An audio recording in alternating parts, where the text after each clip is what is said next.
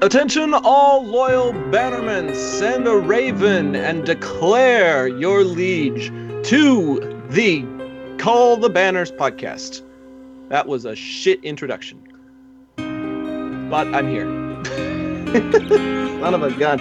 If you guys were listening live on the Phantom Cantina podcast, I had the most epic introduction in store for you, and then I tried to mix it up a little bit, and it did not go well. But nonetheless, we are excited to have you here on the debut episode of Call the Banners. We've got a lot of really awesome discussions lined up for you guys. We've got a lot of really awesome segments and elements. We've got a really cool format that we're trying out, one that's never been done on Game of Thrones related podcasts before. So we are new, we are unique, and we are excited. Let's go around the table and introduce ourselves a little bit for anybody who may be new to the show. You're obviously all new to the show because it's a brand new show. Haha. My name is Zach. I'm the co-host of the Intergalactic Peace Coalition podcast, and I'm also going to be your co-host slash anchor for this podcast for the next couple of months. We're going to be doing a lot of really awesome Game of Thrones discussions, as I said, and then we'll be discussing episodes when they debut in April, which is just a few short weeks away. And to help me break all of that stuff down and to help me discuss all of those things, it's the founder of the Phantom Cantina podcast network and the co-host of the Phantom Cantina, Mr. Sean Giroux. Hey man, it's a pleasure to be here. I think we started planning this way back in November. I'll take fault for the intro mess up. You were golden that first time, and then it's almost like the kicker was iced, but in Game of Thrones. Yeah, and that's fairly appropriate because we've got a lot of ice and winter related themes that happen throughout the course of the series. So sure, we'll blame it on the Night King. Why not? Yes, winter is indeed coming. But no, it's a pleasure to be here. Got a bunch of new things happening at the Phantom Cantina Network, and happy to say this is actually, I guess, the beginning of our 2019 season, and we're starting it with this. So thanks for doing it, guys. It's going to be a grand adventure, and to help us go along on that adventure is the co-host of Star Wars Syndicate, another awesome podcast here on the Phantom Cantina Network. He just likes to go by the name of McMahon, so that's how I'll introduce him. McMahon, how are you tonight? I am doing fantastic. It's unfortunate you slipped on that banana peel. The first intro was so much better.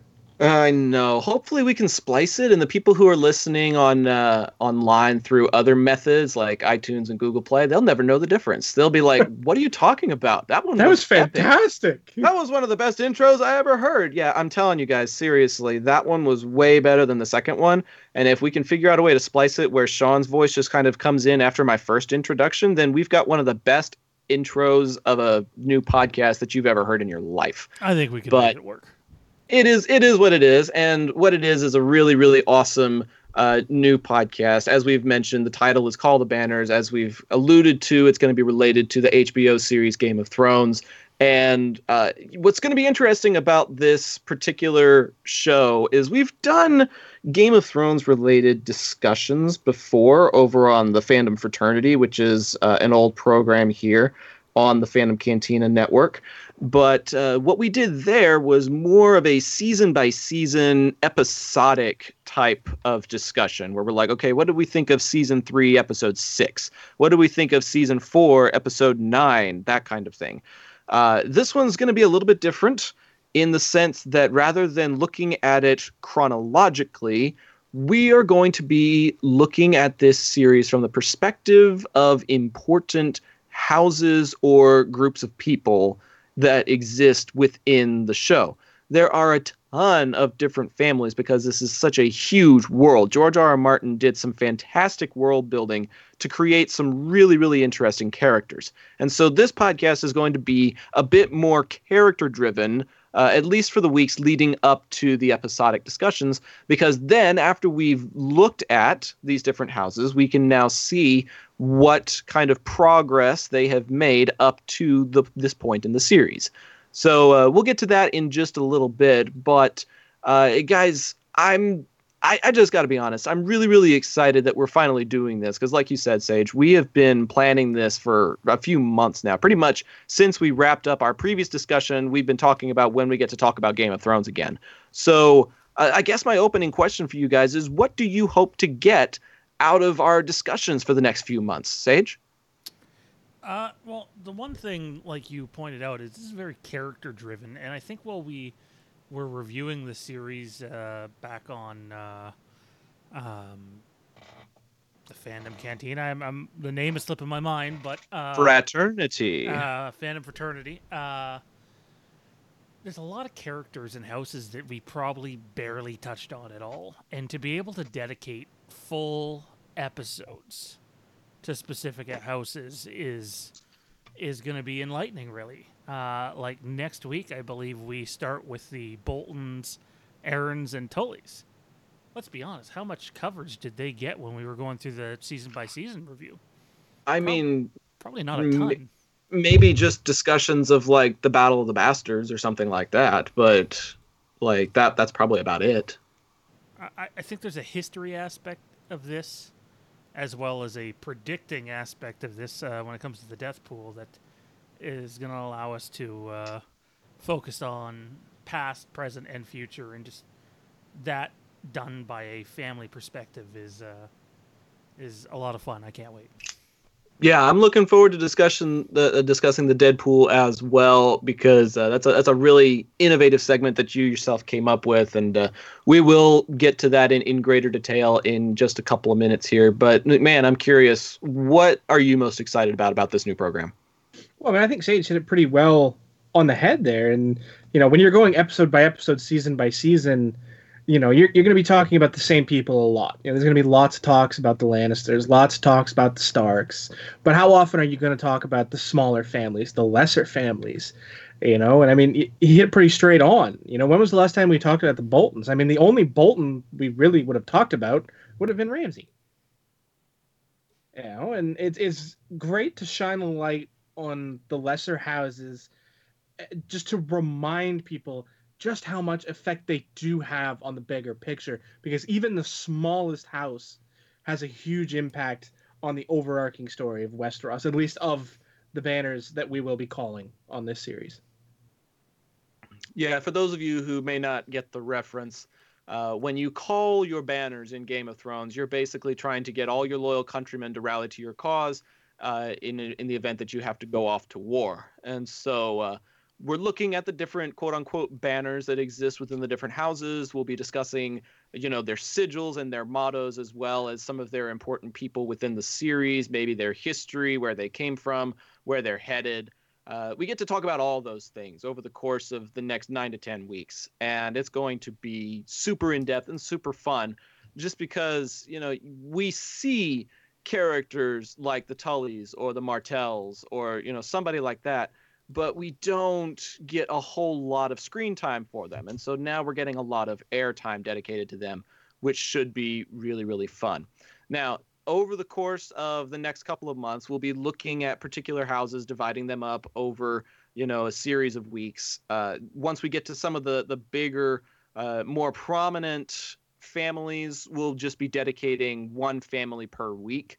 So it's a total of 12 families over the span of 9 weeks, according to my data, which is going to be really cool. And then, like I said, after that, we'll be discussing how those families work together or fight against one another in the season finale. So we're set up for several weeks, several months even, of discussion. But if this show is to survive, we also have to play the long game. And that's where the Game of Thrones prequel comes into play. And it's not something we're going to get a chance to talk about a whole lot, other than maybe in passing in future episodes. So I thought it'd be cool to maybe dedicate a couple of minutes to that before we get too much further into the night. There's been some information that's been released. HBO has made an official release about some of the things to expect, but you know, really it's just a general synopsis more than anything. It just says, taking place thousands of years before the events of Game of Thrones, this series chronicles the world's descent from the golden age of heroes into its darkest hour. From the horrifying secrets of Westeros' history to the true origin of the White Walkers, the mysteries of the East to the Starks of legend, only one thing is for sure: it's not the story we think we know. So, guys, what I'm curious about is if we are going to end up continuing Call the Banners even after the series concludes, this seems like the logical next step. But how excited are you that we get to continue having adventures in Westeros even after we conclude this particular franchise that's been around since 2011? McMahon, I'm going to toss it to you first. Oh, it's exciting to go back so far in history. I mean, you start to wonder which characters are you going to see. Like, are we going to get to see Bran the Builder? You know, there's so many questions about the history of Westeros that we have just extremely broad strokes of, and I can't wait to start seeing, you know, some of these characters and stories that we may have heard about in passing or in, you know, in historical context, maybe have a chance to put, you know, a face to a name and actually have their story told. That's very true. That's very true. And there's quite a few names that are on this list of actors and actresses that are going to be a part of this new series. Sage, how excited are you for this series, and who are you most excited to see on screen in this fantastical world? Okay, so I think there's like a 99.9% chance that Call the Banners will probably cover season one at the very least. You know, you never know how good something is until you get to see it. Very good chance. But I'm extremely nervous.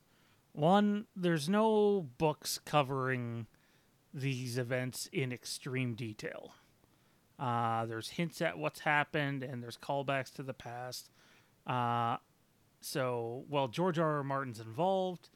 His involvement won't be as much as it was at the beginning of Game of Thrones, meaning the TV show. And there's no, you know, Weiss and Benioff. And for everybody that, you know, might knock these two for saying, oh, well, they're just doing, you know, George's work, that's not the case at all. Everybody involved in this knows how pivotal they are to the success of the TV show, and there is a lot different between the TV show and the books. And I'm really worried. I don't know if you can capture that magic twice, but if it's half as good as Game of Thrones, I think all of us here will be really, really happy. And I'm really, you know, I think McMahon kind of stole the Bran the Builder one from me there. Thanks a lot, Fizz. From what I know, this is before the Wall.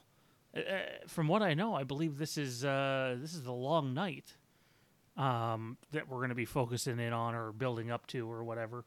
You know, I had other prequel ideas I would have rather seen first, but I hold faith that, you know, if they're going to sink as much money into the show as they're claiming, it'll be good. I don't have one specific character, though, that I'm looking forward to other than to find out what kind of twist they're going to put on what we already know, because it sounds like that's the intent. Well, regardless of which direction they end up going, I think it's also pretty safe to say that they are trying to lay a pretty good foundation as far as actors and actresses are concerned as well. I mean, we're going to be getting Naomi Ackie. We're going to be getting Naomi Watts. We're going to be getting Josh Whitehouse from Poldark. We're going to be getting Jamie Campbell Bower from Fantastic Beasts, The Crimes of Grindelwald. We're going to be getting Alex Sharp from How to Talk to Girls at Parties. Toby Regbo from Fantastic Beasts and The Last Kingdom. And here's the one that kind of surprised me out of all the others. They have also recently announced that Georgie Henley from the Chronicles of Narnia franchise is going to be joining the cast for this prequel series. So here's a young lady who has practically grown up in medieval times. She understands the sets, the costuming, you know, the Lion, the Witch, and the Wardrobe kind of set the precedent for how medieval sword fights are supposed to be. No doubt Game of Thrones borrowed from them and even improved upon them to a certain degree. So to have her on this set just makes perfect sense to me. It makes total sense and really helps round out what should be a very, very solid cast of people who do have titles to their names, but are looking to make a name for themselves in this series as well. So it's kind of got a double portion of excitement to me in that regard. I couldn't agree more. The cast seems talented. I won't lie. Anything past Naomi Watts, I'm pretty unfamiliar with. But to even score a name like Naomi Watts is pretty huge in that regard. That is very, very true. I did not see when they were expecting it to release, but I'm imagining it'll be 2020 to 2021, probably. Yeah, I'm thinking. I believe start filming in May. Possibly summer of next year, because the seasons have finished in August to early September in previous iterations. So possibly sometime next summer. That should be interesting. Less of a wait, the better. Yes, I'm with you there. I enjoy getting to make these trips into this this amazing, amazing imagination that George R.R. Martin has. And so, you know, even if it doesn't have Benioff and Weiss, I'm still pretty excited for what they have to offer, because there's going to be references to this show. There's going to be preludes that go way, way back. They go back centuries. And you get to realize, oh, this is how this family began. This is how they got their name. And so right now we're just looking at the quote unquote history that we're finding on things like, you know, Wikipedia or visual dictionaries or whatever. And by this time next year, we may be talking about how we get to see some of these things come to life. And that's a pretty exciting statement. But until then, let's focus on the premise of this show in and of itself for this final season of the Game of Thrones TV series. There's going to be other names, other titles for the other series right now, but for all intents and purposes, we're just going to be calling it Game of Thrones, because that's what everybody's known it as. The houses that we intend to talk about from early on in the series until later on in the series, some of the last ones that we talk about are going to be the last ones listed here. We're going to be talking about the Boltons, the Aarons, the Tullys, the Greyjoys, the Martells, the Baratheons, the Tyrells, and then we're even going to look at the Night's Watch and the Wildlings. They're not exactly prominent families per se, but we are going to be dedicating some time to them because of how much screen time they get on the show. And then the final 3 weeks leading up to the series, we'll be looking at the Targaryens, the Lannisters, and the Starks. I don't know about you guys, but it took a lot of debate and a lot of speculation between us trying to figure out which ones should be getting the most airtime and which ones we may be having to toss to the side. An absentee that I personally tried to push for, but then you guys reminded me that we'll get to talk about them in the essence of some of the other houses. But, you know, the Mormonts, you know, we've got Gior and Jorah who are working with the Targaryens and the Night's Watch. And so, you know, there's going to be moments where we're referencing other houses anyways, but to cover 12 different groups over the course of the next 8, 9, 10 weeks is a pretty bold undertaking, and I'm really looking forward to it. I mean, I love the Mormonts. I love Gior. I love Jorah. I even love Little Lyanna. Remind you probably don't want to piss her off. Probably. But you're right. It's as much as we have, you know, so many weeks to dedicate to some of these houses, you just can't squeeze everybody in. But I believe it's safe to say the Mormonts are going to be extremely well represented in our look at the houses, as well as our season 8 episode recaps. Fizz? Oh yeah, there's definitely going to be, you know, there's always, I don't want to say smaller houses, because there's no small houses, only small members. But, you know, there's going to be houses that are left behind, and that's just a reality. There's far too many houses to cover in such a short span, you know, and we're starting this now, so we've got, you know, 2 months to get there. So, you know, there's gonna be houses left behind, and yeah, I wish the Mormonts would have had their own show, because there is a lot to talk about there. But, you know, the fact is, when you break them down, you know, 90% of the Mormonts we talk about are people we could talk about in the context of another house.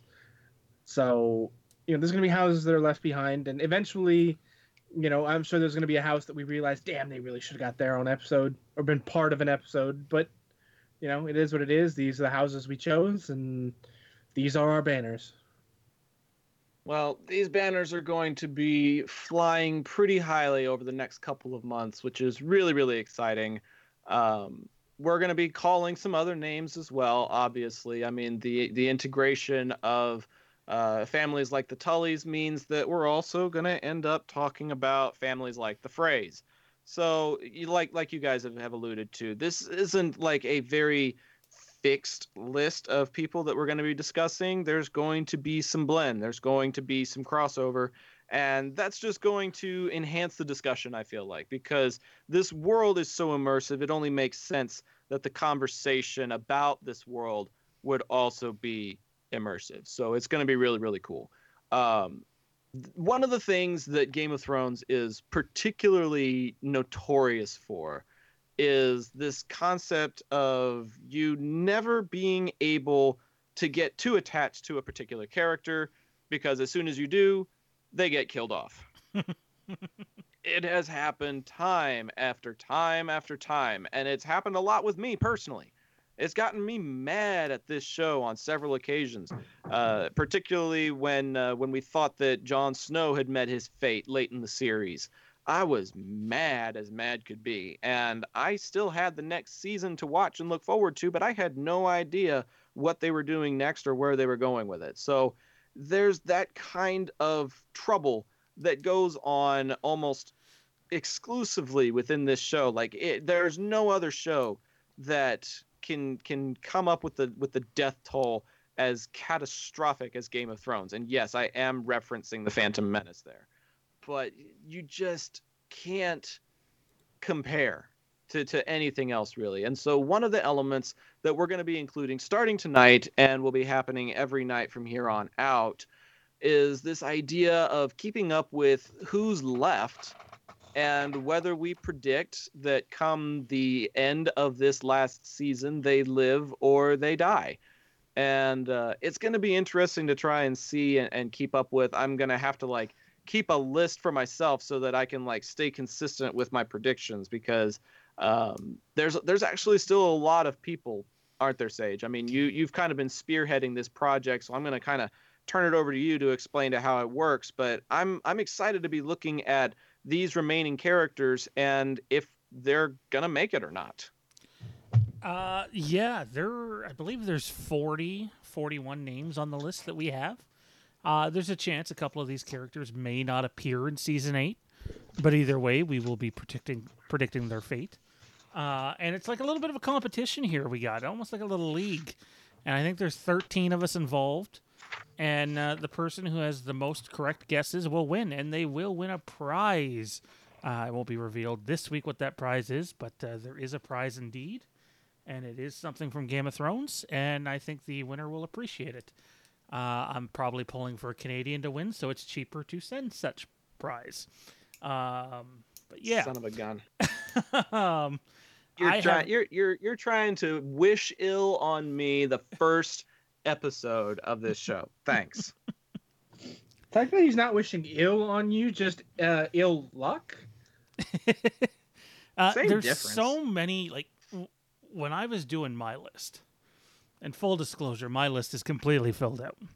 I will be revealing mine each week, as these guys will be making their picks, as will others. I had a hard time. I had a really hard time making decisions on some. I thought it would be a lot easier than it was, and I was wrong. So essentially, 13 of us, 14 of us, something like that, will be competing to see who gets the most correct. Now, we are still waiting on picks from Joe and half of Adam's picks still, but picks will be coming nonetheless. So the 5 names, guys, that I have for you for tonight's episode, as fun as it would be to run through all 40 in one week, it would kill our segments going forward. Kill our show. So we'll do 5 names tonight, and we're going to start off with the first name on the list. And that is Ghost. That's right. The pup and comrade of one Jon Snow. So the people who have said Ghost will live are Jade, Dominic, Brendan, Kieran. Sorry, Kieran, right, Zach? Kieran. And Shawnee. Dominic and Kieran had a Game of Thrones podcast of their own back in the day. I believe it was called the Watchers of Westeros. It might still be active. I'm not entirely sure. And those that said Ghost Will Die are Adam and Richard. I have Thomas's pick somewhere here, but he did not make it very easy to rifle these back off, so we'll have to get back to him. My pick for Mr. Ghost, as much as I like him, Mr. Ghost is toast. Ouch. Zach, what do you have for Ghost? I just love animals, and the Ghost's family has had a rough go of it already. I'm gonna say he finds a way to live. Oh wow. You know, a lot of you guys are picking Ghost to live, and I'm not gonna lie, it's completely caught me off guard. We love dogs, dude. We just love animals, and to say that an animal is going to die, I don't know. It just goes against like what I've been brought up to believe, which is like the preservation of creatures and nature. Like even Nymeria was able to live because Arya sent her away. So, you know, I have to believe that Ghost finds some way to live. And even if he doesn't play a crucial part, like, you know, John's spirit living on in him the way it happened before, you know, even if he doesn't become a warg vessel, I'd like to think that a dire wolf will still live even after all of the other humanity terror has finished unfolding. Thomas has also chosen Ghost to live, so we got a heavy live presence here. McMahon, where are you at with Ghost? I hate you so much for making me face this. I love Ghost. I really, truly do, and it pains me to my core to pick this, but I'm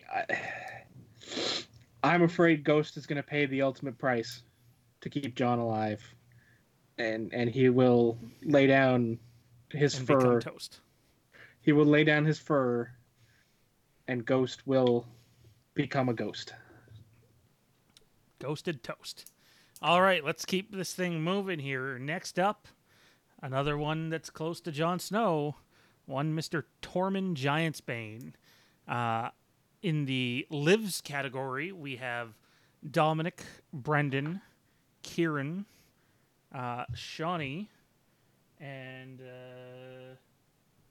Thomas. Thomas is also in the lives, so lots of people very optimistic about survival in this season. Not so sure about this. And we have Jade and Richard in the dies. And I have Tormund as dies as well. That one's a little more diverse than Ghost was. Yeah, one more. Fizz, we'll start with you this time, man. Lives or dies? Oh God, this is. I think that. Oh God. Tormund will live so that his giant babies with Brienne will have a daddy. I was pulling for that, and ultimately that's why I thought it wouldn't happen. So he dies. Zach. You know, I'm trying to make these picks with the mentality of what I feel like the end result of this series becomes. And from that perspective, I don't see Tormund making it all the way to the very end. So I say he dies. All right. So we have a Tormund dies for Zach. Let's move on to our third of five characters this evening. And that is one Mr. Loyal, Fierce Grey Worm. In the category of lives for Grey Worm, we had Dominic, which surprised me, and Brendan, and in dies, we had Jade, myself, Kieran, Shawnee, Richard, and Thomas. Zach, we'll start off with you this time.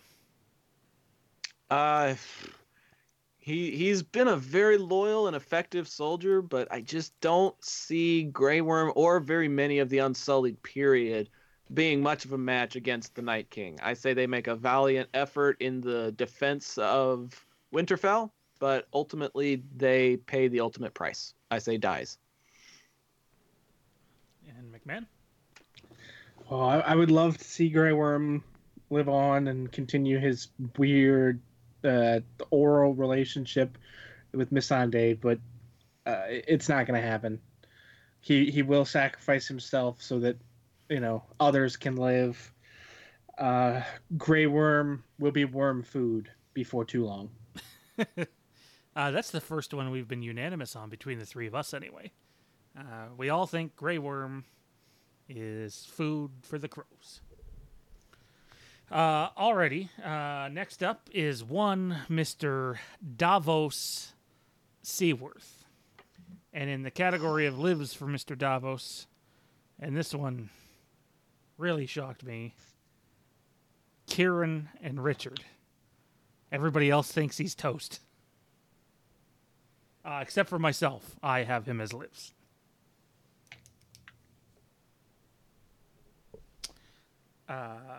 Mr. Arnold. This is just because I'm a fan of Davos and who he is and what he's done and what he stands for. His skill as a negotiator, even if he's not very skilled as a fighter. I would like to think he still has some larger part to play in the grand scheme of things, even after the series concludes. So I'm going with lives. Nice. Nicely done. Fizz? Well, yet again, we have unanimity. The Onion Knight will be heroic and live to tell the tales. That would be incredible. I hope that happens. And last up, we have one of the Cleganes, pardon me, and we have the Hound.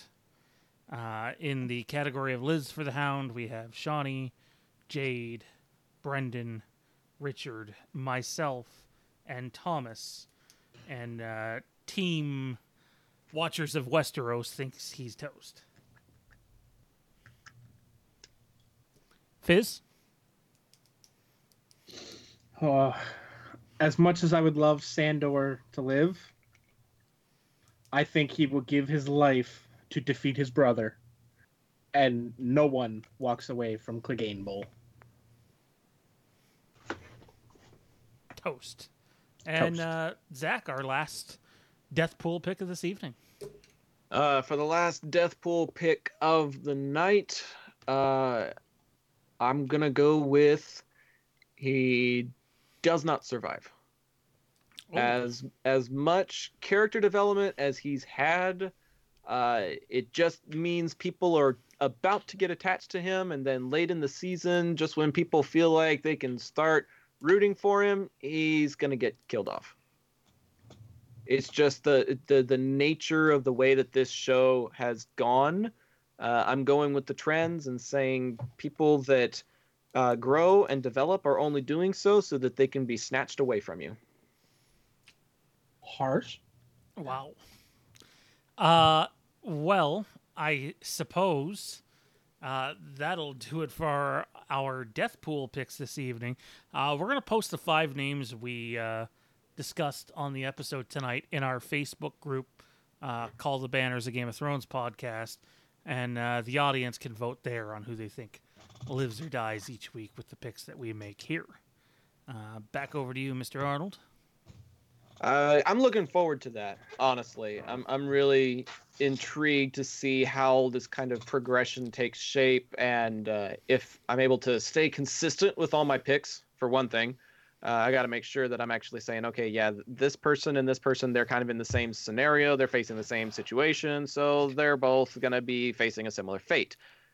But for all I know, the writing may just be so deep and so diverse that they may end up in separate places and all my ideas went out the window. Who knows? But I'm really looking forward to that. I feel the need to mention quickly here so I don't end up like one Mr. Greyjoy that my other half, Jade, did a beautiful Game of Thrones death pool board, which we will take a picture of each week and post the updated rankings. She worked real hard on it, and it's greatly appreciated, Jade. Thank you. And hopefully the balls can stay in place. A very sweet tribute to a very hardworking lady who helps take care of a lot of things behind the scenes. Maybe one of these days we'll actually get her on the program. But, you didn't just go there. Oh, yeah. I'm splitting hairs as much as I can to get bonus points. I'm just kidding. But, you know, it's really a team effort. And that's one of the cool things about this podcast is hearing from you guys in the chat and hearing from people that are contributing from the group, hearing from people who may be guesting with us on other episodes, having them go ahead and send their stuff in even if they're absent. It's part of what makes this such an awesome collaborative effort. And we get to continue with that collaboration for these next couple of segments. Rather than talking about any houses right off the bat, this is kind of an icebreaker episode, getting people into the feel of the pace of the discussion, some of the things that we're looking to talk about, and maybe it's a way to get to know some of the hosts of the program and how they feel about certain characters and certain houses and why.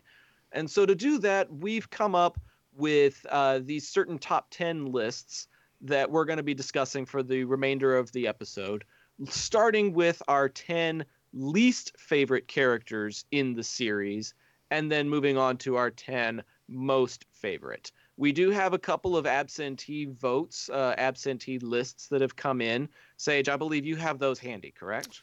Not for the dislike characters, actually. It's just us for that. Okay. We have extra lists for the liked characters. Interesting. Yeah, they were all given the opportunity for dislike characters, but I guess they liked the show too damn much they couldn't come up with a dislike list. I mean, that's fair. I had a hard time coming up with both my favorites and my least favorites. I think I ended up with like 12 or 13 favorites and had to narrow it down to 10, and then I had at least 14 or 15 least favorites, and I had to narrow down to 10. So I think there's going to be some interesting surprises throughout the course of this list. From what I've heard from you guys teasing and from what I'm looking at my particular list, there's going to be some interesting twists as far as character names and where they fit into the grand scheme of things. So we're going to kick things off then with just the three of us talking about least favorite characters. Sage, do you want to lead us off? Absolutely. So I didn't do any honorable mentions. The list would have been way too long. So we're just going to start off with number 10, one perverted Grandmaster Pycelle. As much as I might have liked his appearances in the third Indiana Jones movie and Empire Strikes Back, I find his character annoying and ridiculous. And let's just say that prick got what he deserved in the, I believe it was the season finale of episode 6. So Mr. Pycelle as number 10 for me. Number 9 is the High Sparrow. I liked his character in Pirates of the Caribbean. Not so much in Game of Thrones. Number 8 is one Roose Bolton. I liked Robb Stark, you prick. And I'll never forgive you for that. Number 7, Walder Frey. Do I really need to give an explanation for Walder Frey, guys? No, I mean, really. I was going to say, like, come on. Number 6 is Yara Greyjoy. And I know some people will be like, why? She's the one good Greyjoy. I just don't like her at all. You know? It's hard to be a fan of people that promote rape. So, and she does. She makes no bones about that. Number 5, some people might have thought this young fella should have been higher up on the list. But 5 is as high as I could go with him. Joffrey. King Joffrey Baratheon. Ugh. A.k.a. Lannister. Number 5 on my list. And let's be honest, he should have got it a lot worse. He got let off easy on his death, if you ask me. Being poisoned? Yeah, but it's also kind of the long game, because when you're going into the investigation as to who did it, and, you know, then Olenna kind of gets this sweet revenge by making those her last words. Like, there is some poetic justice to it, even if it was a woman's way or whatever it may be. It actually was a woman that did him in, so it works out. Yeah, and you know, if Olenna was real, I would really love for her to come up and pick some lottery numbers for me, considering the chances of Joffrey ever grabbing that cup that was not his. His cup was used prior. You know, it turned out well. I suppose anybody could have drank that. What if Sansa drank it? Well, I would have been cheering because she's number 4 on my list. Not a Sansa Stark fan, and if there's one Stark I'm cheering to get it this season, it is her. Ooh. Yeah. Number 3, a fan of Sansa in different ways, is Ramsay Bolton. I was happy when he got his. The Battle of the Bastards showed his true colors. He's a coward, and he's dead. Number 2, another Stark that I don't care for, Lady Catelyn. That bitch pretty much caused the deaths of her son, her daughter-in-law, her husband, and more punishment for her daughters. So she dead. And number 1, the character I hope dies the most in this final season is Theon Greyjoy. Plain and simple, this guy is not redeemable. And that's my list of 10. Interesting. There were some in there that I was predicting and didn't get as high up as I thought they would, and I really wasn't expecting Theon to be your number 1, but I can see it. I keep hoping that there's some redeemable element to him, just because the reason he was so cocky was because he had a cock. Well, I'm glad we cleared that up. After he lost it, he really didn't have any balls to work with. So I feel like there's a chance that his castration was one of the best things to ever happen to him in the long run. I get where you're coming from, bro. I really do. But I'm one of those somewhat optimists. If he's made it this far, it's got to be for a reason. So if it's not for a big redemption arc and horrific death, then it's got to be because he actually makes it and contributes to something in the rest of the series. Death to the Greyjoys. Death to Euron. Euron's a pain in the ass. Agreed. But is it bad that I'd be okay with him living over the other 2? Euron? I mean, he's crass, but he's true iron. Like, he to me represents what the Ironborn should be about. So I'm not too upset with his character, but at the same time, I'm not too happy with it either. That's why he's not on either list. He's not on either list for me, but I am curious who made it to McMahon's list. All right. Most of mine are on my list of least favorite because I hate your guts. You're an evil bastard. I want you to rot in hell. And there's one or two that I hate for the opposite reasons of God. You're so stupid. You're so stupid. All right. Number 10 is the Mountain. Okay, you rat bastard. You killed Oberyn. I loved him. Okay, yeah, he was a cocky bastard, all right? And if he hadn't, you know, got all cocky, he would have sliced the Mountain down.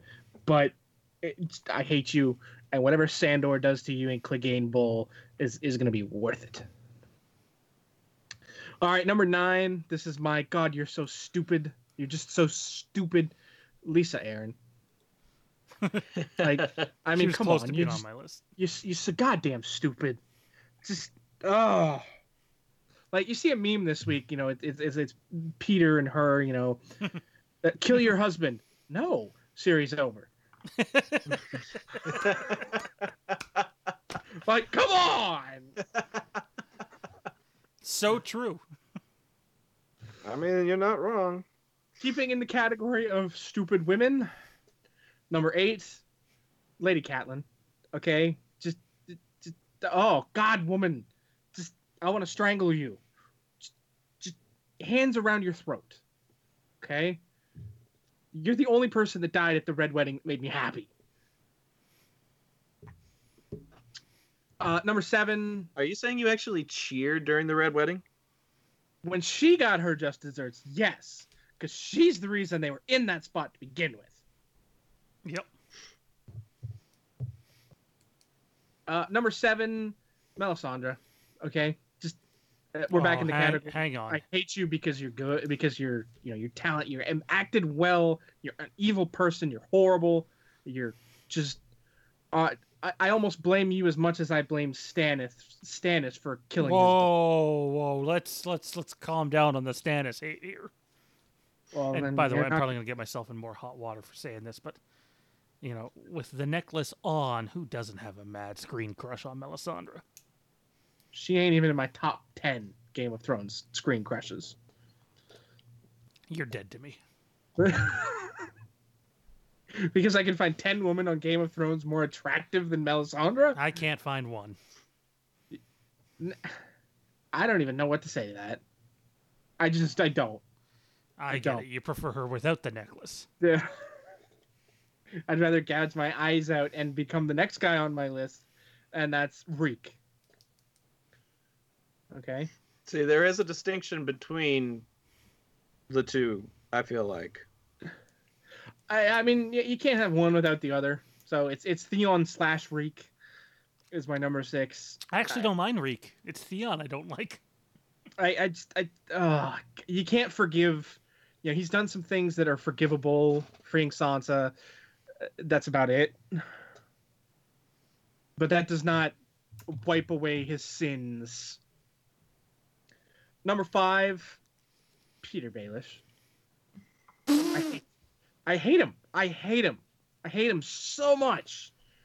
Just I hate all of his machinations and his unsustainable lust for a Stark woman. Just, I mean, first it's Catelyn, then it's Sansa. I mean, come on. What's next, Arya? Number 4, Cersei. I hate her so much. Everything about her makes me angry. So many times I just want to reach in my screen and smack her. Smack her where, though? I plead the fifth. It depends on the scene. All right, my number 3, Ramsay Bolton.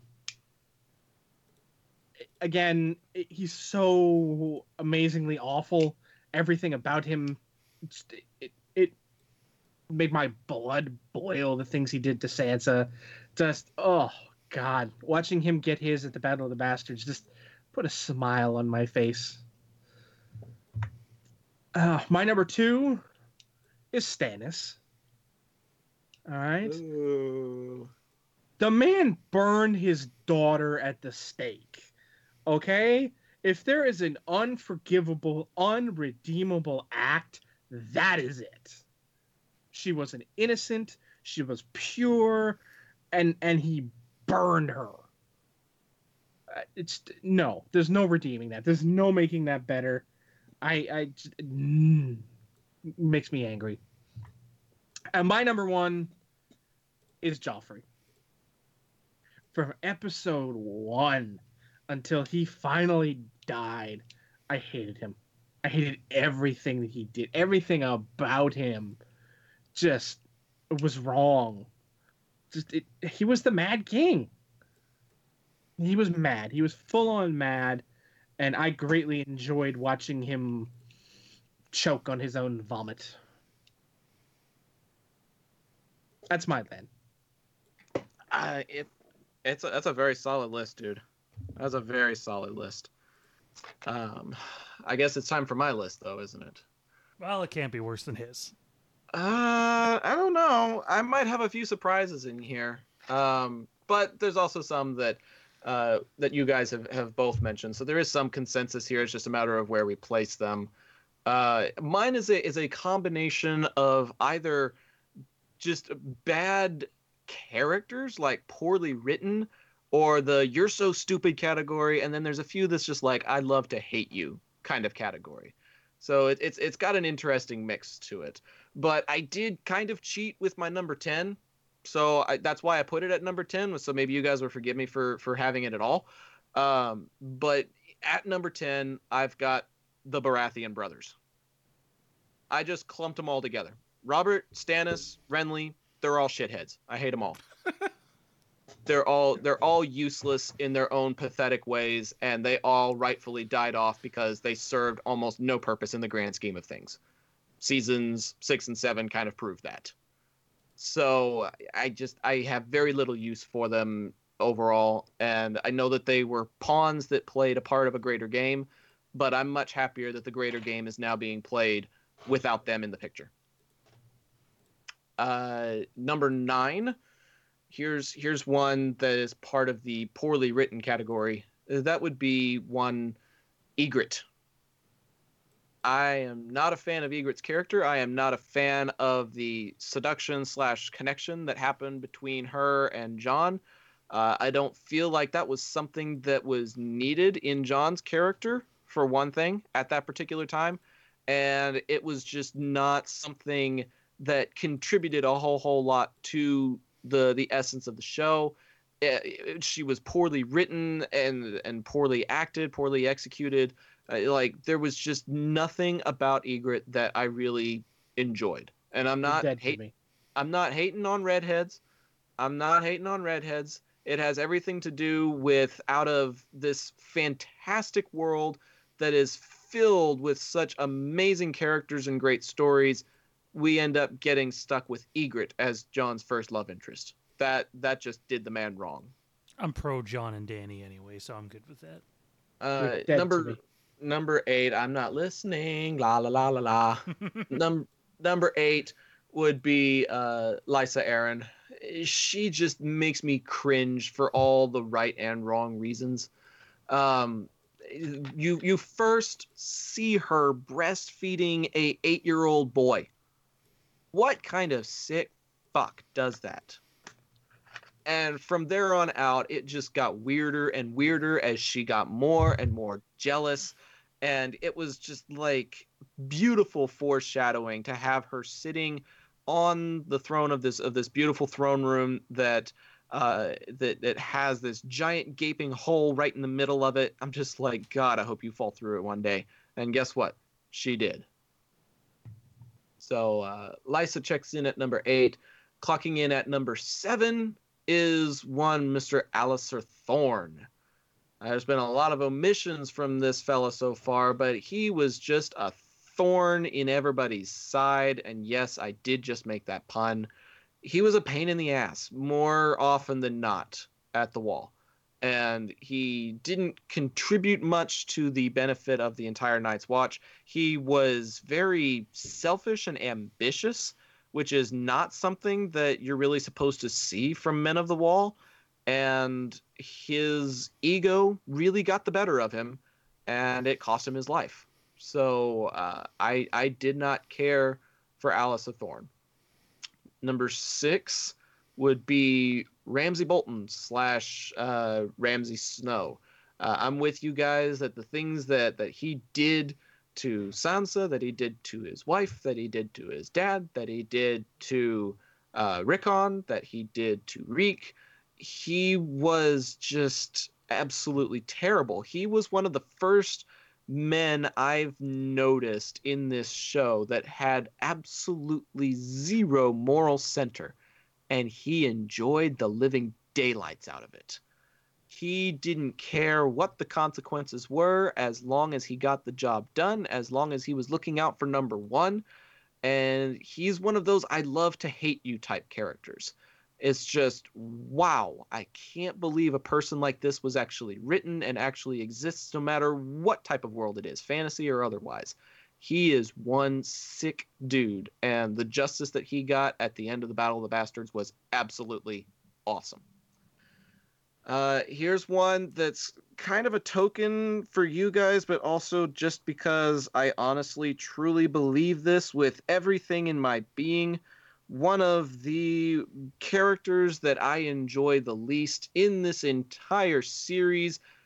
Harkening back to my Fandom Fraternity tangents, it's one Mace fucking Tyrell. I cannot stand the dude. He is an idiot above all nature. He does not deserve his land, his titles. He doesn't deserve anything. And how he and his wife popped out two actually decent, attracting-looking kids is beyond me, because the man looks like a turnip pooped on an eggplant. I don't know what is going on with anything about this man or his character. He was a pawn, yes, but he was a terribly written pawn who did not need to exist in this universe whatsoever. We could have had an absent father, or we could have had both my parents are dead and my grandmother is raising me type of situation, but Mace Tyrell did not need to exist. Hated him. Tell us how you really feel. Wow, you're not going to like my top 10. Oh, fuck. Number 4. This is back to one that I enjoy hating, mostly because he has a bit of a soft side, and there were certain instances where I actually kind of liked him, and then other instances where I just flat out hated him. That would be the patriarch of House Lannister, Tywin himself. Extremely well acted, extremely well written, but he was a strategist that was only looking out for his family. He was not looking out for the realm. He was not looking out for his allies. And just that very selfish nature ended up costing him his life, I think. I think that selfishness came back to bite him literally in the ass. But even with that least liking of Tywin, there are other members of his family that I disliked even more. Number 3 would be his grandson, Joffrey. I'm with you guys in everything that you've said previously. I can't stand the guy. He was a cringe factor from day one, which is a testament to how well he was acted and how well he was written. But even he was able to be manipulated to doing a few good things, whether that's from his mother or whether that was from his wife. You know, there were certain people that did have the king's ear that were able to speak some sense into him, even with all of his crazed and deranged interests. So, you know, I still don't really care for him, like, at all. But I think I disliked his mother even more, which is why Cersei is at number 2. She's one of those people that's like, ugh, this bitch again. Like, honestly, every time she pops back up in the scene, every time she pops back up in the series, I'm like, all of this terrible shit is going down. All of this is happening, and yet she's still alive. How? And I think it goes back to season 1 where she's talking to Ned and says, when you play the Game of Thrones, you win or you die. So far, she's winning. But I don't know if that's going to last for much longer. I sure as heck hope it doesn't. Number 1 on my list would be one character that could either be number 1 in my most favorite or be number 1 in my least favorite. But I chose to put him in my least favorite because I've got somebody special for my favorites. Clocking in at my least favorite character, it's another dude that I love to hate. It's Littlefinger Baelish. He seemed like a master of manipulation. He seemed like he had everything all figured out, that he was working his way up quietly through the ranks, pretending to be everybody's ally just enough to be able to get inside connections and do what he needed to do for himself. And then he ended up everything falling apart somehow over at Winterfell. I still am a little confused as to how all of that happened, but I'm very, very sad that he's not around anymore, because I feel like he was my dark horse to be the one sitting on the Iron Throne. Let everybody kill each other off. Let everybody just kind of die out from like a civil war. And the one person that is able to rise from the ashes would be Littlefinger. That was kind of my hope before he got his throat slit. But even still, what we got from him was pretty fantastic, and he is my least favorite character.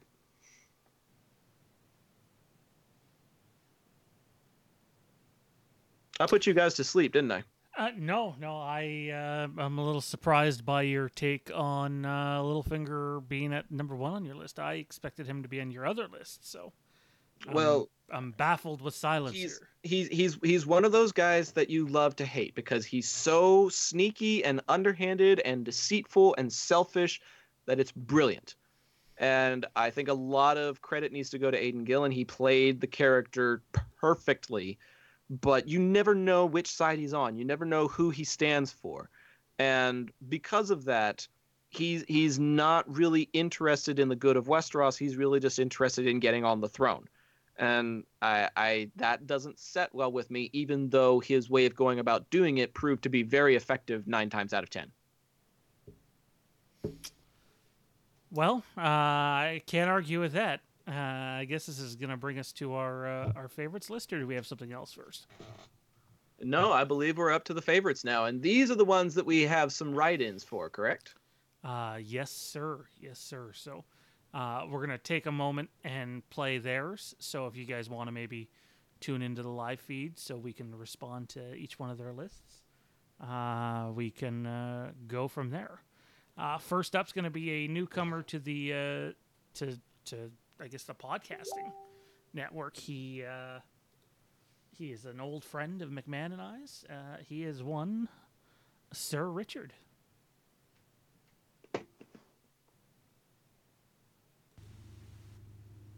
Okay, so my favorite top 10 Game of Thrones picks characters would be number 1, my favorite, Daenerys Targaryen.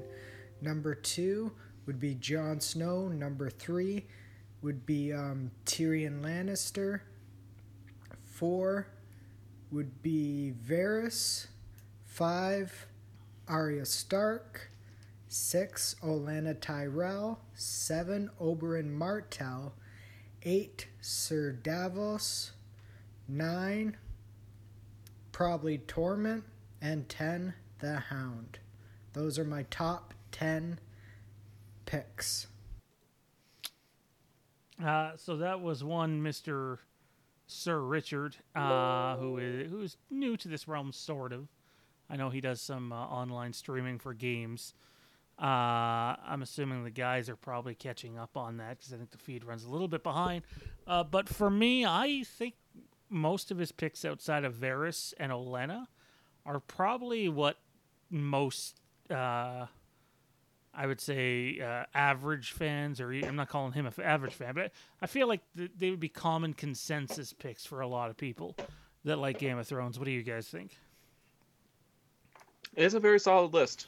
And I just, again, really, really appreciate the integration that we're doing with this show, being able to bring in people like Richard, bring in people like Thomas, even if they're kind of, unable to make it personally. That kind of inclusivity is really, really cool. Fizz? Yeah, there's nobody on his list that makes me throw up my arms and go, "Are you insane?" But there are definitely people on his list that aren't on mine, and some of them might indeed be shocking. Alrighty, well, let's keep up this, I was going to call this a charade, but it's anything but that. Let's keep up the list here, and we have one Mr. Thomas Bradshaw from the Phantom Cantina Network. Hi, everyone, this is Tom Bradshaw, and here are my Game of Thrones top 10 characters, beginning at number 10. Number 10, Davos Seaworth. Number 9, Samwell Tarly. 8, Sansa Stark, followed by Bronn, Brienne of Tarth, Jorah Mormont, Tyrion Lannister, Arya Stark, Daenerys Targaryen, and of course at number 1 is Jon Snow.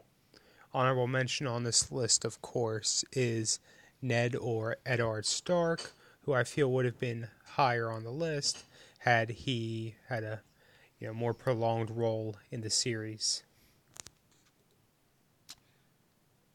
Well, it's hard to argue with one thing Thomas said on his list, and that is Mr. Eddard, a.k.a. Ned Stark. I think if he would have survived even 2 seasons instead of 1, I think he would have definitely been probably even in my top five. I don't know many people that don't love Ned Stark. Just the lack of episodes kind of weigh down his prominence that would have been on my list. What do you guys think? He's a dum-dum. Well then. Never trust a man whose first words to you are, never trust me. Alrighty then. Zach, follow that up. I don't really know how to. I guess we just have a fundamental disagreement there, Fizz. But as far as Thomas's list goes, again, very solid, very to the point, which I respect and appreciate. I'm not a huge fan of Arya, but I'm not a huge hater either, which is why she's not really on my least favorite list, but neither is she on my favorites list. Spoiler alert. Now you're really dead to me. And let's get to host of the Watchers of Westeros podcast and co-host and head writer of the Star Wars Underworld, one Mr. Dominic Jones. Hey guys, Dominic here, calling in with my top 10 Game of Thrones characters. Coming in at number 10, Tyrion Lannister. I don't think it's possible to do a list of favorite Game of Thrones characters for anybody without including this guy. Just, you know, Peter Dinklage with such a great performance, so many great lines written for him. I mean, what else is there to say about Tyrion? He's awesome. Number 9, maybe a little bit of a surprise, but King Robert Baratheon. You know, he hasn't been in the show since like episode 7 of season 1, but that's just the kind of impact he left, at least on me. I thought Mark Addy's performance was spectacular, and he was so funny yet tragic. Really, a character that I really miss from season 1. Coming in at number 8, we got Brienne of Tarth. I think Gwendolyn Christie is awesome, and she's had some fantastic action scenes. Obviously, her fight with the Hound is a big one, but also last season, her little training duel with Arya was pretty cool as well. Number 7, maybe not a favorite character, but one that's whenever he's on the screen, I can't look away. That's Tywin Lannister. Charles Dance with just a spectacular performance there. Number 6, Ygritte, the wildling, Jon Snow's lover, the creator of the one of the show's most iconic lines, or the sayer of one of the show's most iconic lines, "You know nothing, Jon Snow." Another one that really lit up the screen when she was on, and sorry that she's not there anymore. Number 5, Jaime Lannister. Would not have predicted this one back in season 1, but starting in season 3 to now, he's become a real favorite for myself, and I think for a lot of people as well. Just the way they've layered his character from, you know, smarmy, cocky Kingslayer to a really kind of tragic character who really, throughout his life, has tried to do his best. Number 4, Daenerys Targaryen. I think Game of Thrones is really her story, and from season 1 to season 7, it's been quite a journey, and it's been a real joy to watch. Number 3, Varys the Spider. I know a lot of people are big fans of Littlefinger, but I gotta give, when it comes to Masters of Secrets, gotta give the Spider his due. I think he is one of the best characters on the show. Number 2, Samwell Tarly.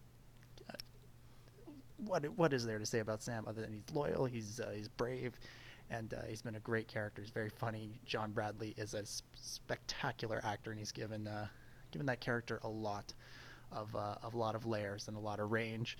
And number 1, Arya Stark, the newest, not quite faceless assassin, but still pretty cool. Comes in as my favorite character. Another character with a really, really interesting journey from season 1 to season 7, and can't wait to see where it goes in season 8. All right, that's my list, guys. Have a great show.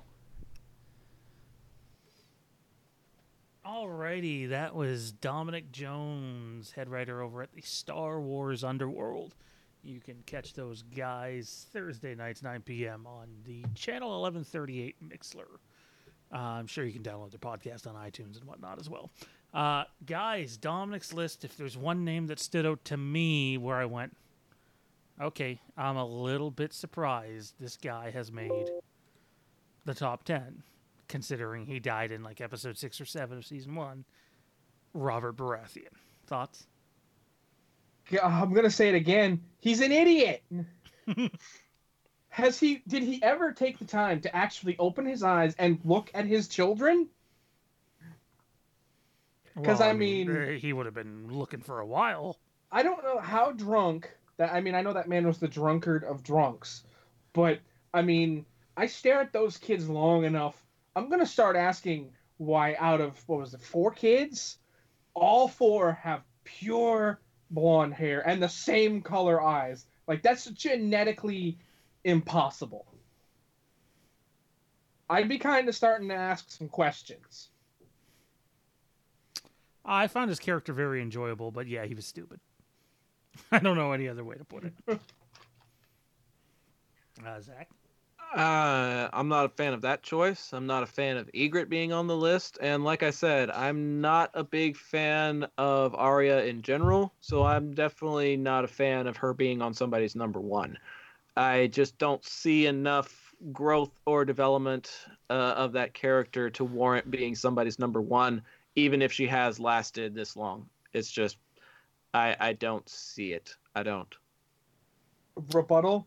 You know nothing, Zach Arnold. I'm with Zach on this one. I never like Ygritte. You know nothing, Sage. I drink and I know things. You drink and you don't know things. And I'm doing both right now. Where does that leave us? That leaves us with our list, does it not? I believe it does. Unless you've got somebody else. Nope. They were our 3 cameo appearances for this week. And hopefully we'll have all 3 back next week.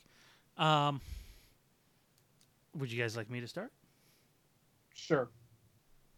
I didn't know if one of you guys wanted to go first, so figured I'd throw it out there, but I have a feeling my list is not going to be very well liked. Number 10, Beric Dondarrion. And no, not the first pencil neck guy that we seen in season 1. Thank God he was recasted. I could listen to the guy who plays Beric on audio tape. Anytime Beric talks, I'm mesmerized. He's a real good talker, that Beric. Number 9, Tyrion Lannister. He drinks and he knows things. Number 8, Daenerys Targaryen. Her story has been awesome this far. She would have been higher up on the list if, she wasn't such a snob to Jorah.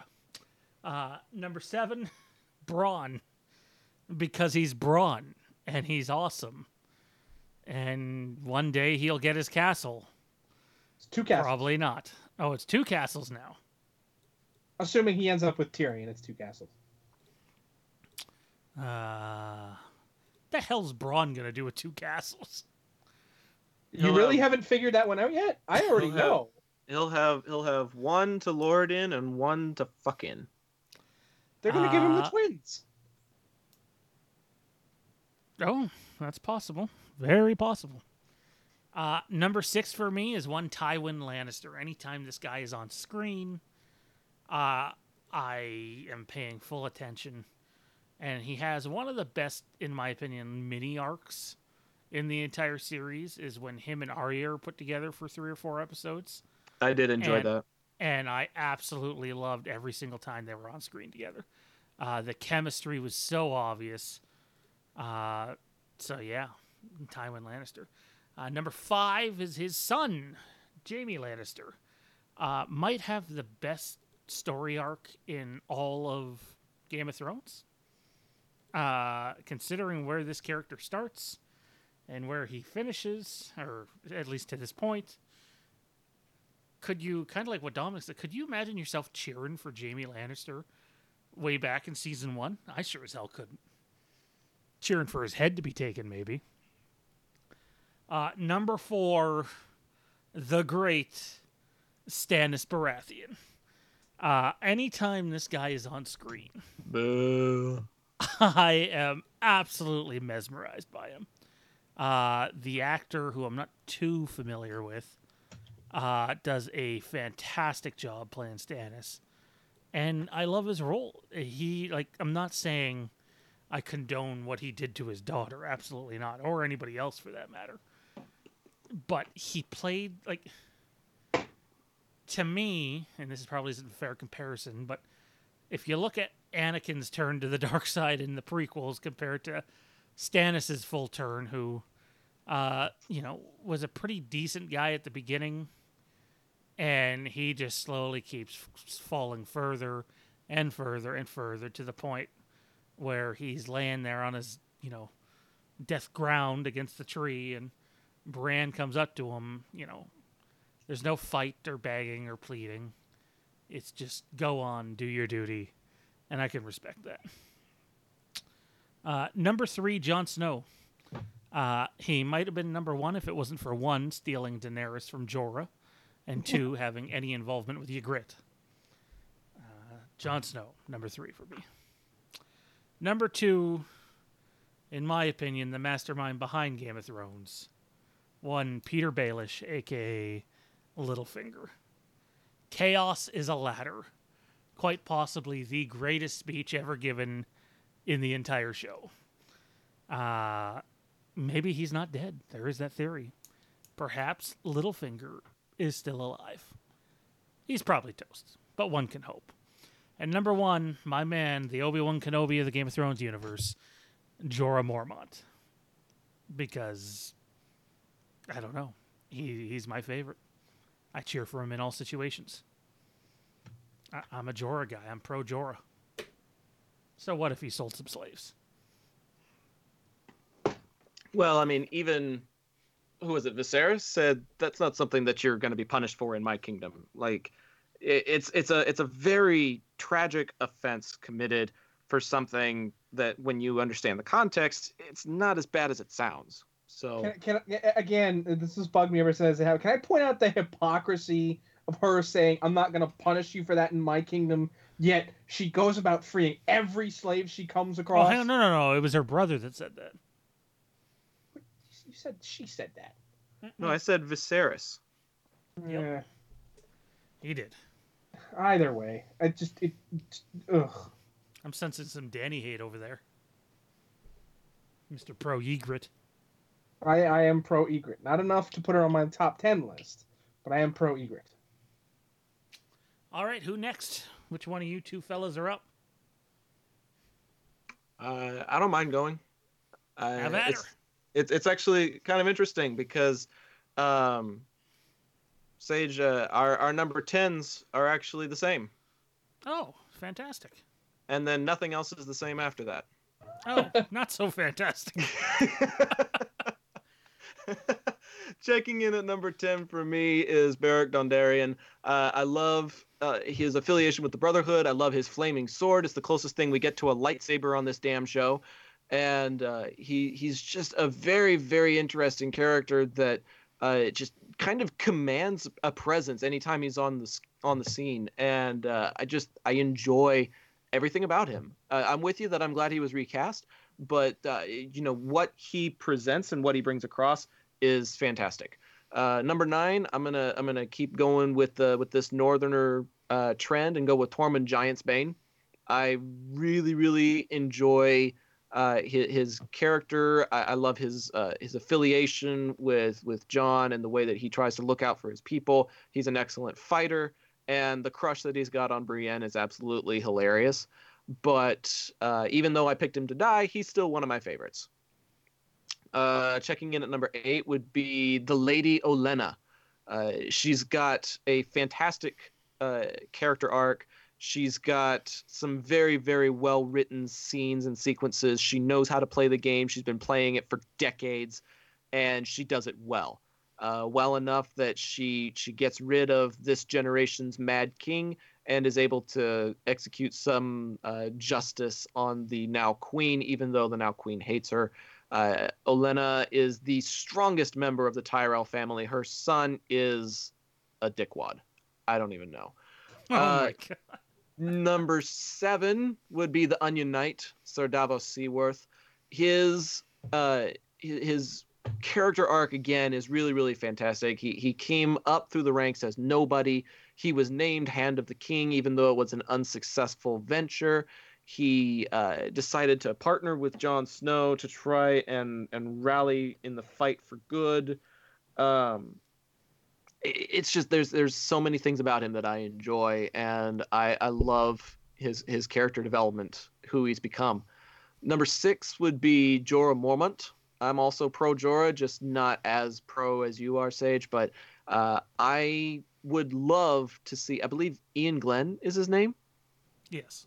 Ian Glenn. I would love to see him in a Star Wars movie. I think it's only a matter of time. I would love to see him cross over into the galaxy far, far away. He's a fantastic actor. He's got an amazing story. He's a great fighter. He's affiliated with so many different people. He is a great, great character, and I love the theory that he's going to end up taking his father's mantle and help rebuild the wall with the Night's Watch. I think that's a very honorable, very fitting position for him. I hope that that actually happens. Number 5 would be Varys. I actually really love Varys' character and his perspective of serving the good of the realm is one thing that nobody else really pays much attention to. It's always me, me, me, my family, my family, my family. But Varys doesn't have any family. He doesn't have any objectives. He's not looking to claim the throne for himself. He has no legacy, no heir, so it wouldn't really do much good. So where does he go next? He goes into the business of trying to find the proper ruler for the realm. I love that about him, and I love all the ways that he goes about doing that.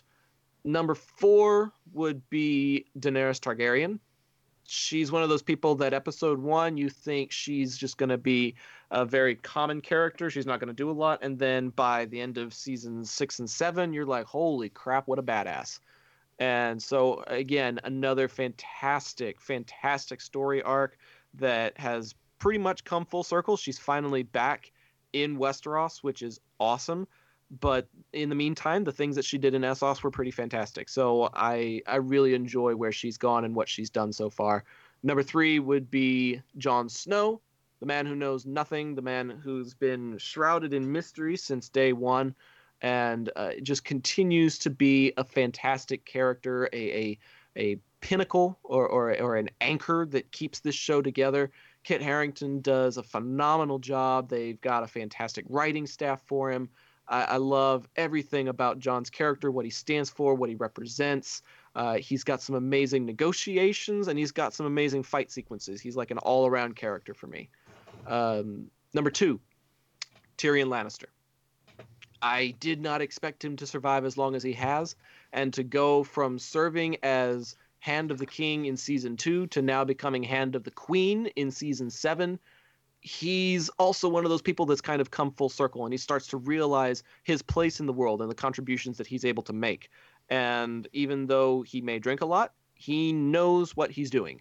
And so that drink and I know things definitely rings true. And I'm excited to see what happens for his character in this final season. And clocking in at number 1, I don't care that he only lasted 10 episodes.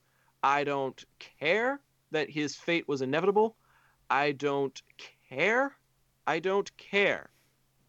Lord Eddard Stark is bar none one of my favorite characters in the entire series. He is a man of honor. He's a man of dedication, a man of loyalty, a man of war, a man of wit. He did get too nosy, and he didn't play the game properly. But that was part of what made him so endearing to me, was he didn't care about the game. He cared about answers, and he just searched too much for these answers, and it ended up costing him his life. But I think a man of honor supersedes a man who knows how to play the game. He died trying to serve his king. He died trying to search for the right answers, and he died as a man who will be forever remembered by his family, which leaves a phenomenal legacy throughout the course of the rest of the series. Hard to argue. I think some of us still cross our fingers and hope we get some sort of Ned Stark appearance in the final season via Bran is, I think, the only way that would work. I should clarify, the original Ned Stark, not young Ned. hope for an original Ned Stark appearance via Bran in the final season. Wouldn't rule it out, is what I would say. And that leads us to our last list, I believe.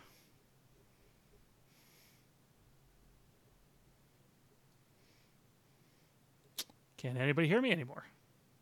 I hear you. I don't know if they can hear us. Yeah, I could. I find it very helpful to not be muted. Yes. Wow, what an amazing concept. Yeah, you know, it's very important that you not be muted. All right, so now that I'm not muted, I'll be clear. There will be pitchforks thrown at me when I'm done, because there are some names on my not on my list that are pretty universal for a lot of you guys. So, yeah. They ain't on my list. You'll figure it out as we go along. My number 10 is a tiny woman.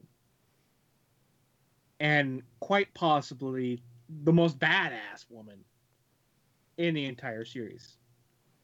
Leona Mormont. Okay? That woman in 10 minutes makes every man's crotch crinkle. And not in a good way. In the, oh dear God, she's going to cut my balls off.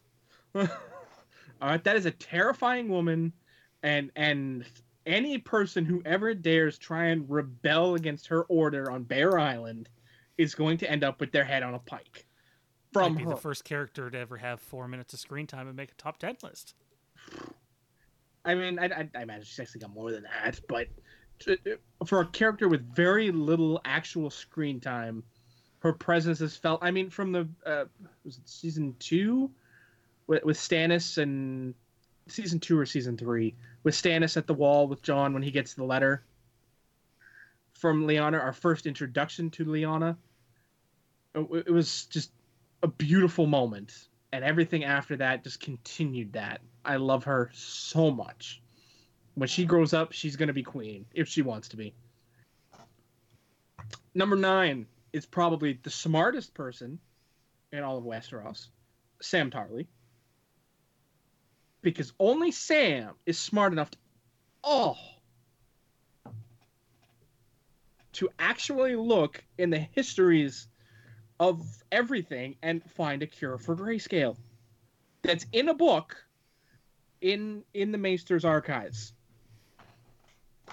How does nobody I love Sam, but is that a Sam credit or just how terrible the Maesters really are?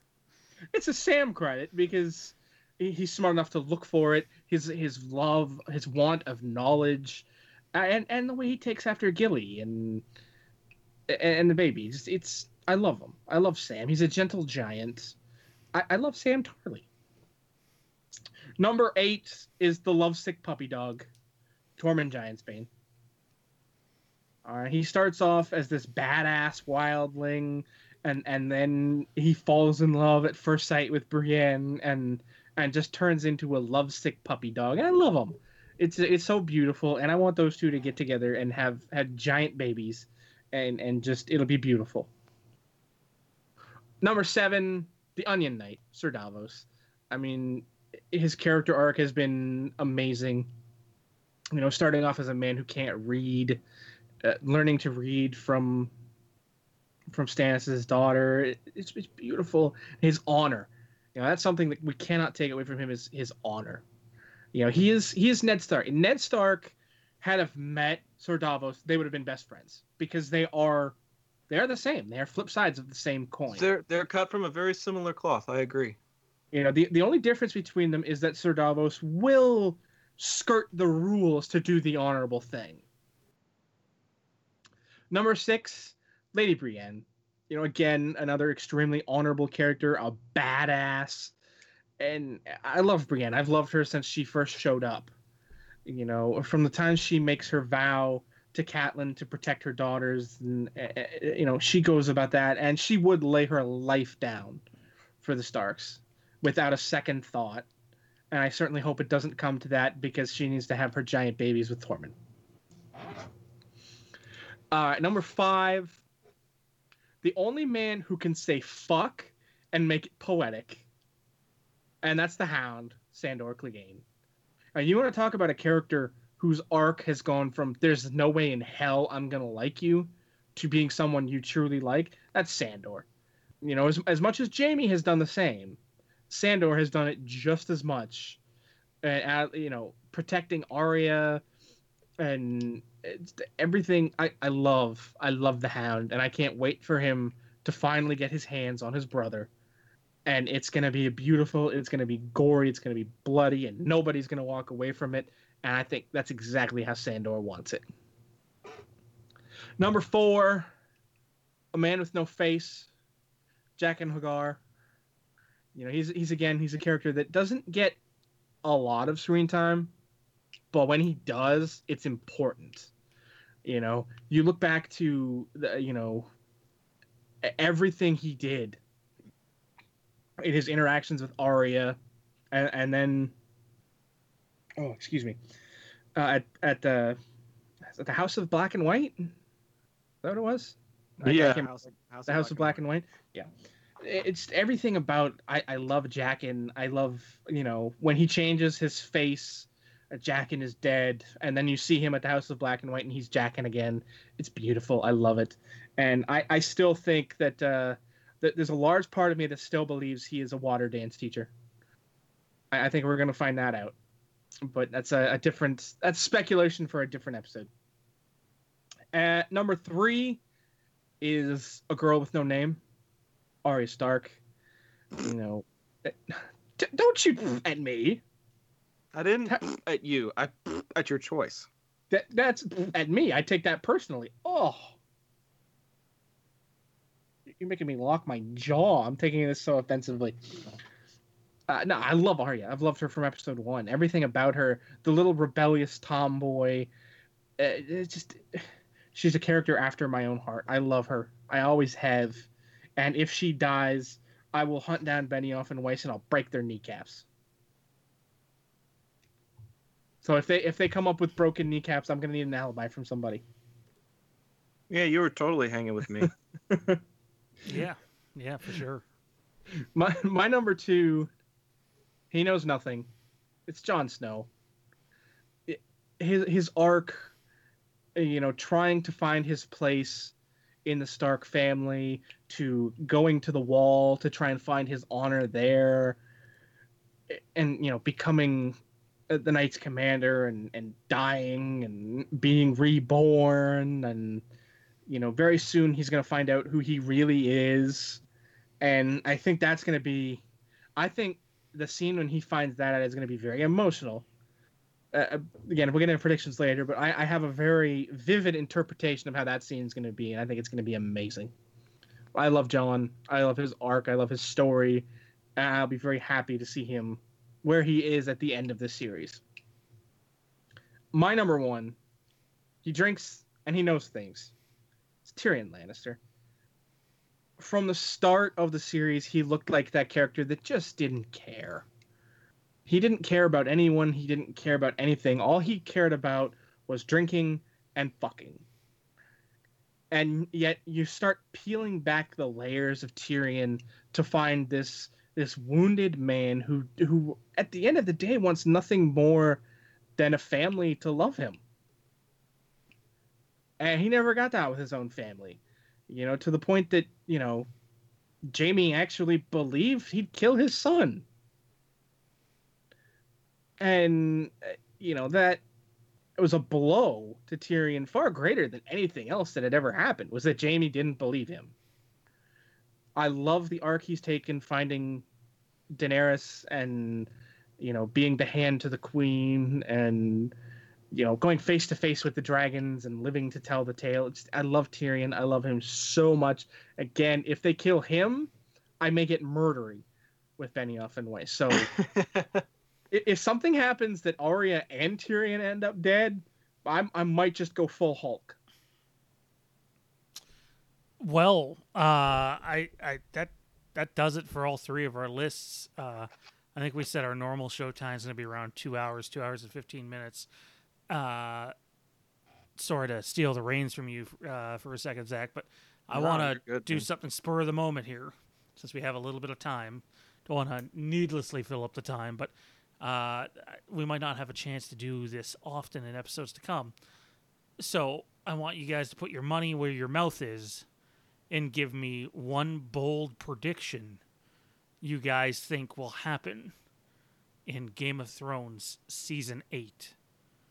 And I'll start off to give you guys a little bit of time to, not much time, but a little bit of time to come up with your bold prediction. And my bold prediction, and it's a two-parter, is Tyrion Lannister will turn on Jon and Daenerys, and he will die.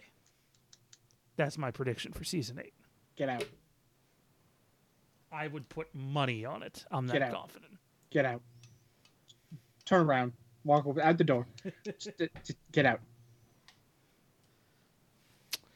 Who wants to go next? I will. A pregnant Daenerys dies in aerial combat against her turned dragon. Oh, so double death essentially. Ooh. She finds out she's pregnant. Jon tries to keep her from going out there because he's just super protective of her, but being a strong, independent badass, she decides to go anyway. Jon follows right behind in the third dragon, and it's a 2-on-1 aerial combat, and Daenerys does not survive it. That would be tragic. That would have the tears flowing, I think. Fitz? Thank you, Olivia. Oh, God. I mean, you guys are setting the bar so high here. Like, it's... Yeah. I mean, it's hard for me to make a bold prediction. Because a lot of the things I think are going to come to pass aren't really all that bold. They're things that have been, suggested from day one. But I mean, if you indulge this as a bold prediction, because it is something that has been, theorized and run into the ground for many years now, and that is that Bran is the Night King.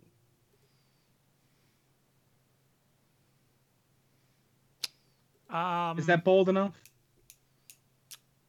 I think it's bold for some, but I absolutely believe that to be the case. But I believe with a twist on it. I don't think that guy was always Bran. I think, via the time travel, he will inadvertently become the Night King. Yeah, I don't think that's. I mean, it'd be bold for a lot of people, but I think you're spot on. I've thought it for years myself. I mean, even like somebody posted a picture of Bran side by side with the Night King, was pointing at actual physical resemblances between the two, and there were a lot of them. Perhaps coincidental, or perhaps, looking into things so deeply because that's what you believe. Who knows? All very fascinating predictions. I have no idea if it's going to come to light. I have no idea if I'm going to remember what I said. 9 weeks from now. We've got a lot of really awesome stuff just on the horizon, and it starts tonight and it starts next week. We've got all kinds of awesome discussions. Let me see. The new season debuts on April the 14th. Am I correct? I think it's April 14th. Yep. Our discussions come the day after, and I see episode 1 listed as April 15th, which is tax day here in the States, piece of crap day. So getting to discuss that will be a really, really nice reprieve. But until then, we've got a lot of different houses, a lot of different pieces of content to discuss, and it's going to be a wild ride. Sage, McMahon, thank you guys so much for joining me on this adventure. I know it's been a group effort, but I feel like we set things off on a really good foot tonight, and I'm looking forward to the adventures we're going to be setting ourselves to in the days to come. Thanks for having me, man. Thanks for hosting. It was a lot of fun, and I can't wait for next week, which I believe is the week of the Boltons, Aarons, and Tullys. Do I have that right? You would be correct, sir. Bolton, Aaron, and Tully will be our first three families that we look at next week. McMahon, thank you as well. I'm looking forward to talking about all these amazing houses and all these awesome plot lines as we move forward and get ever closer to Season 8. As the veteran of the series on this panel, I'm happy to be here. It's fun. It's a series I've loved since day one. And any opportunity to talk about it is one I will gladly take. And doing it from this vantage point is going to be an extremely fun experience. The veterans are going to be pissed when they kill Arya and Tyrion in the first episode. If they do that... You're could you imagine?